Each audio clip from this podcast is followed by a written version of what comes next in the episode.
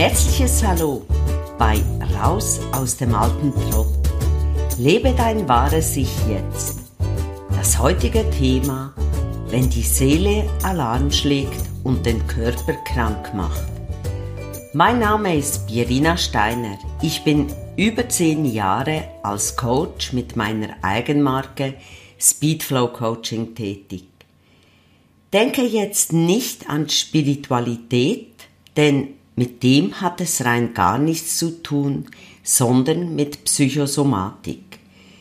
In diesem Podcast zeige ich dir die Zusammenhänge auf und auch einen klaren Lösungsweg und gebe dir noch Tipps dazu. Wenn du zu denen gehörst, die an keiner Krankheit leiden, kann es dich trotzdem betreffen, denn auch des Öfteren Kopf, Rücken, Nackenschmerzen, Zähneknirschen zum Beispiel in der Nacht, Tinnitus, Haarausfall, all die kleinen Zipperlein sind Anzeichen, dass deine Seele Alarm schlägt. Lass mich dir kurz mal erklären, was Psychosomatik ist. Psychosomatik stammt aus dem Griechischen und ist abgeleitet von den Wörtern Psyche, Seele, Soma, Körper. Die Psychosomatik ist die Lehre von den Zusammenhängen zwischen körperlichen und seelischen Vorgängen.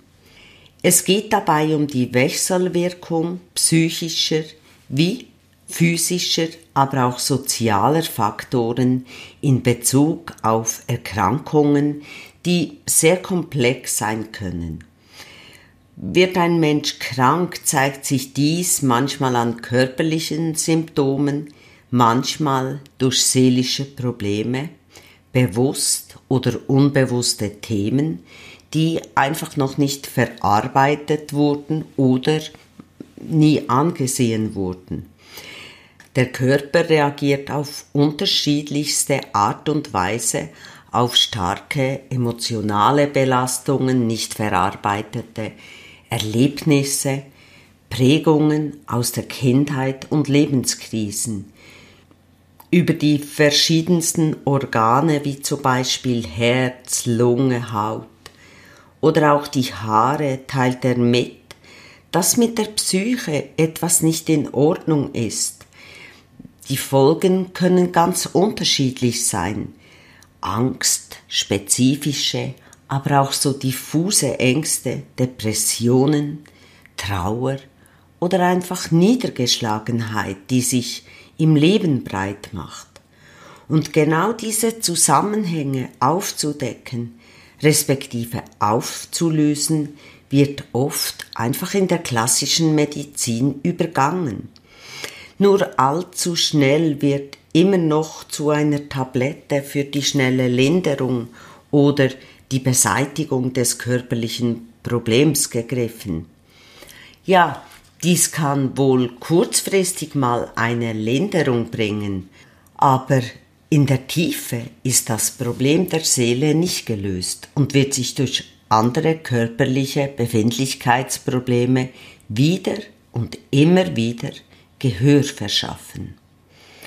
Oft sind die körperlichen Beschwerden auch sehr wechselhaft können von der Medizin nicht hinreichend erklärt werden. Meistens ja zeigen auch diverse Untersuchungen keinen eindeutigen Befund. Was vollkommen logisch ist, da die Ursache ja nicht auf körperlicher Ebene liegt, sondern auf seelischer Ebene. In der Praxis erlebe ich oft, dass dahinter schon eine jahrelange psychologische Begleitung war, die jedoch das Problem nicht zu lösen vermochte. Nehmen wir mal das Beispiel Angst, einfach um dir aufzuzeigen, wie aus einer Emotion ein körperliches Symptom wird. Am Beispiel der Emotion Angst lässt sich sehr gut verdeutlichen, wie psychische Phänomene in körperliche Reaktionen übergehen. Man schwitzt, die Herzfrequenz geht schneller, geht hoch, der Blutdruck steigt, Die Atmung wird flacher, schneller, die Muskelanspannung steigt und man beginnt manchmal auch zu zittern. Ähnlich spezifische Begleitreaktionen gibt es auch bei anderen Gefühlsäußerungen wie Freude, Wut. Das hast du bestimmt auch schon erlebt. Als Beispiel möchte ich dir von einer Kundin erzählen, die seit Jahren an diversen Ängsten litt. Verstandesmäßig wusste sie, dass all ihre Ängste ein diffuses Gedankengebilde waren. Oftmals erwachte sie mitten in der Nacht voller Angst, die sie nicht zuordnen konnte und sich auch nicht erklären konnte, von wo sie denn überhaupt herstammt. Längere psychologische Betreuung hat sie nicht weitergebracht. Dazu kamen auch immer wieder Rückenprobleme, Nackenschmerzen und extreme Kopfschmerzen. Alle ärztlichen Abklärungen haben aber keinen körperlichen Befund ergeben. Durch die analytische, aufdeckende und ausheilende Hypnose war die Ursache schnell aufgedeckt und ausgeheilt. Ein Ereignis aus der Kindheit hatte sie so tief verletzt und geprägt, dass sich dies in Form von Blockaden, Ängsten, Scham unbewusst durch ihr ganzes Leben zog. Vor der analytischen Hypnose konnte sie sich nicht an das Ereignis erinnern, weil es wie verschüttet war, respektive es war so wie ein Deckel drauf, weil sie es unbewusst verdrängt hatte. Nach nur drei Sitzungen waren nicht nur die Ängste und die Blockaden verschwunden, sondern auch die diversen körperlichen Schmerzen nahmen rapid ab. Die Kopfschmerzen verschwanden dann circa nach einem Monat völlig. Wo liegt jedoch das größte Problem der Aufdeckung und der Ausheilung? Denn auch Ärzte wissen, dass in der Psychosomatik die Biografie des Betroffenen eine große und ganz besondere Rolle spielt. Nur kommt in Gesprächstherapien eben nur das zum Vorschein, respektive der Betroffene kann nur das erzählen, was er ja auch weiß und ihm zugänglich ist und von dem er überhaupt Kenntnis hat. Doch gerade in den ersten Lebensjahren bis circa sechs Jahre, die, genau die Jahre sind entscheidend.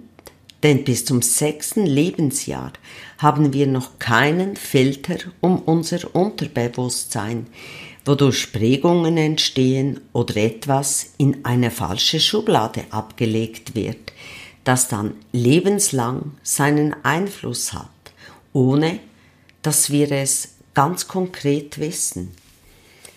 Es nutzt auch rein gar nichts, wenn wir unsere Bezugspersonen oder Eltern fragen, denn sie haben nicht unsere Gefühle gefühlt und können somit auch nicht wissen, was uns dann als Kind so geprägt hat. Jetzt fragst du dich, kann dir denn positives Denken helfen? Gerade Dinge, die du auch selbst angehen kann? Ja, grundsätzlich ja. Denn eine positive Einstellung ist immer hilfreich und förderlich. Nur muss man auch sagen, kann positives Denken nicht das grundlegende Problem der Psychosomatik lösen, aber es hilft auf jeden Fall immer. Über meine langjährige Praxistätigkeit habe ich auch festgestellt, dass psychosomatische Probleme seltener Personen betreffen, die sich persönlich nicht nur weitergebildet haben, sondern das Erlernte auch anwenden. Wer jedoch an psychosomatischen Beschwerden leidet, kann selbst einiges zur Linderung beitragen, indem er ein gutes Körpergefühl entwickelt. Dazu gehört körperliche Bewegung, ganz genauso wie Sport an der frischen Luft. Denn erst durch die körperliche Betätigung kannst du erkennen, was dein Körper zu leisten vermag und es stärkt dein Selbstbewusstsein.